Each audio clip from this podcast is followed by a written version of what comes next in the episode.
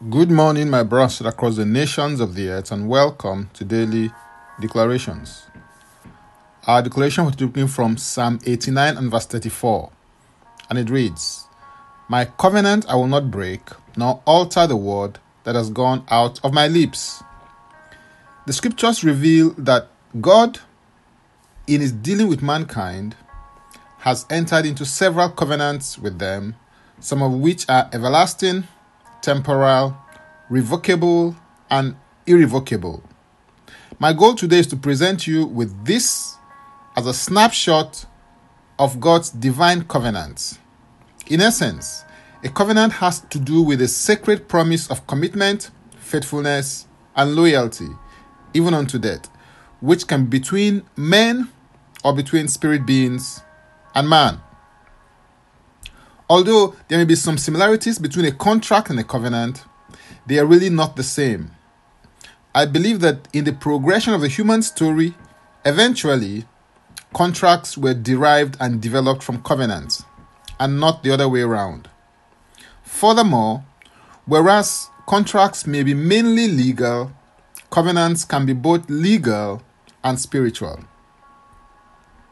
Depending on the perspective that you choose to adopt, there are about nine types of covenants mentioned in the scriptures.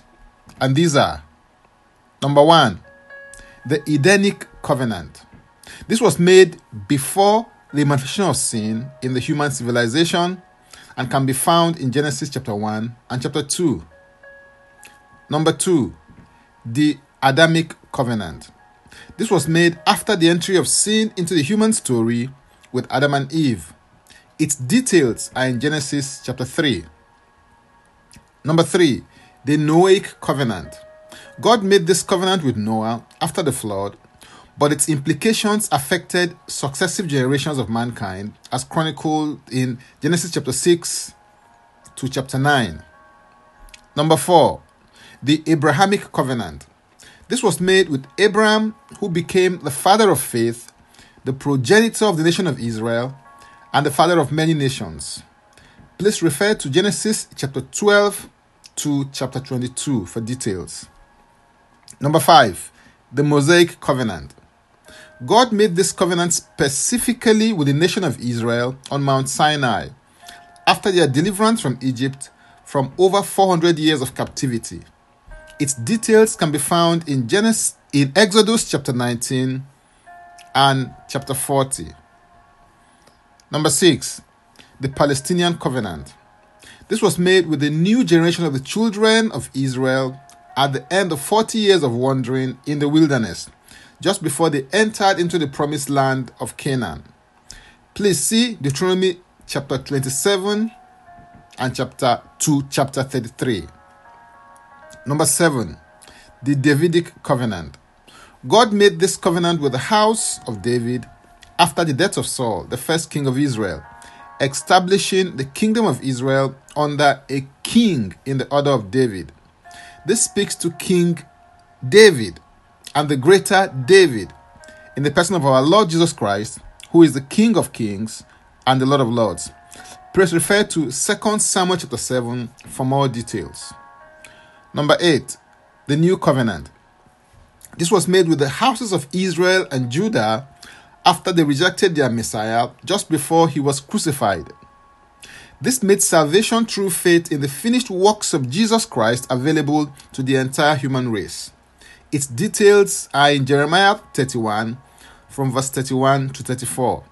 And this is the present era that we are all living it at the moment as the human race.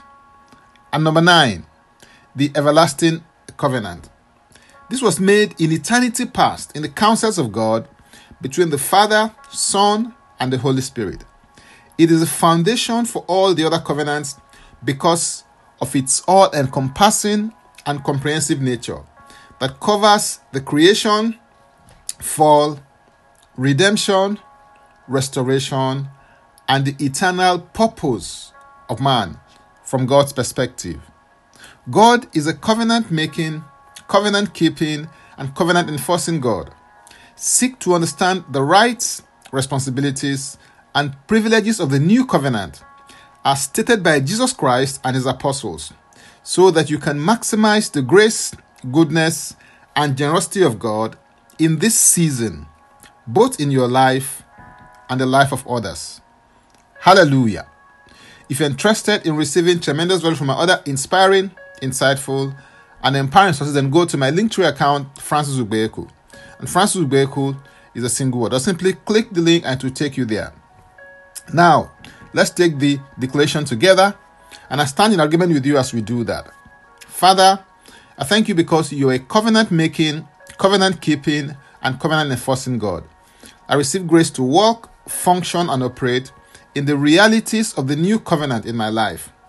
I declare that I understand my rights, responsibilities, and privileges as a citizen of the kingdom of God, and I maximize the grace, goodness, and generosity of God in my life and the life of others.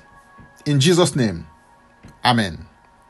If you'd like to receive eternal life, which is a God kind of life, please say this prayer after me Father, I come to you today.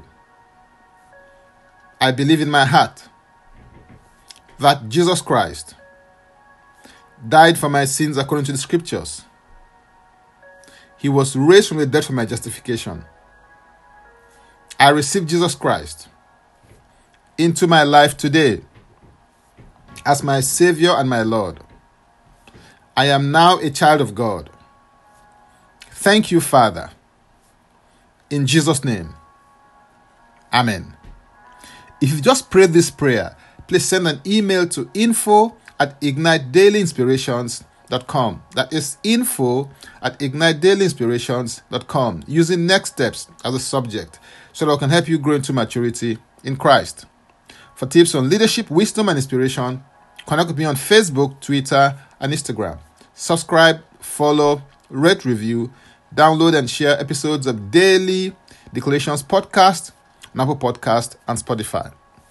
Before I come your way again, I want to pray for you and bless you. May the Lord bless you. May the Lord keep you. May the Lord make his face to shine upon you and be gracious unto you. May he lift up his countenance upon you and may he give you peace. In Jesus' name, Amen. I am Francis Ubeyeku. Bye for now and God bless. Jesus Christ is Lord.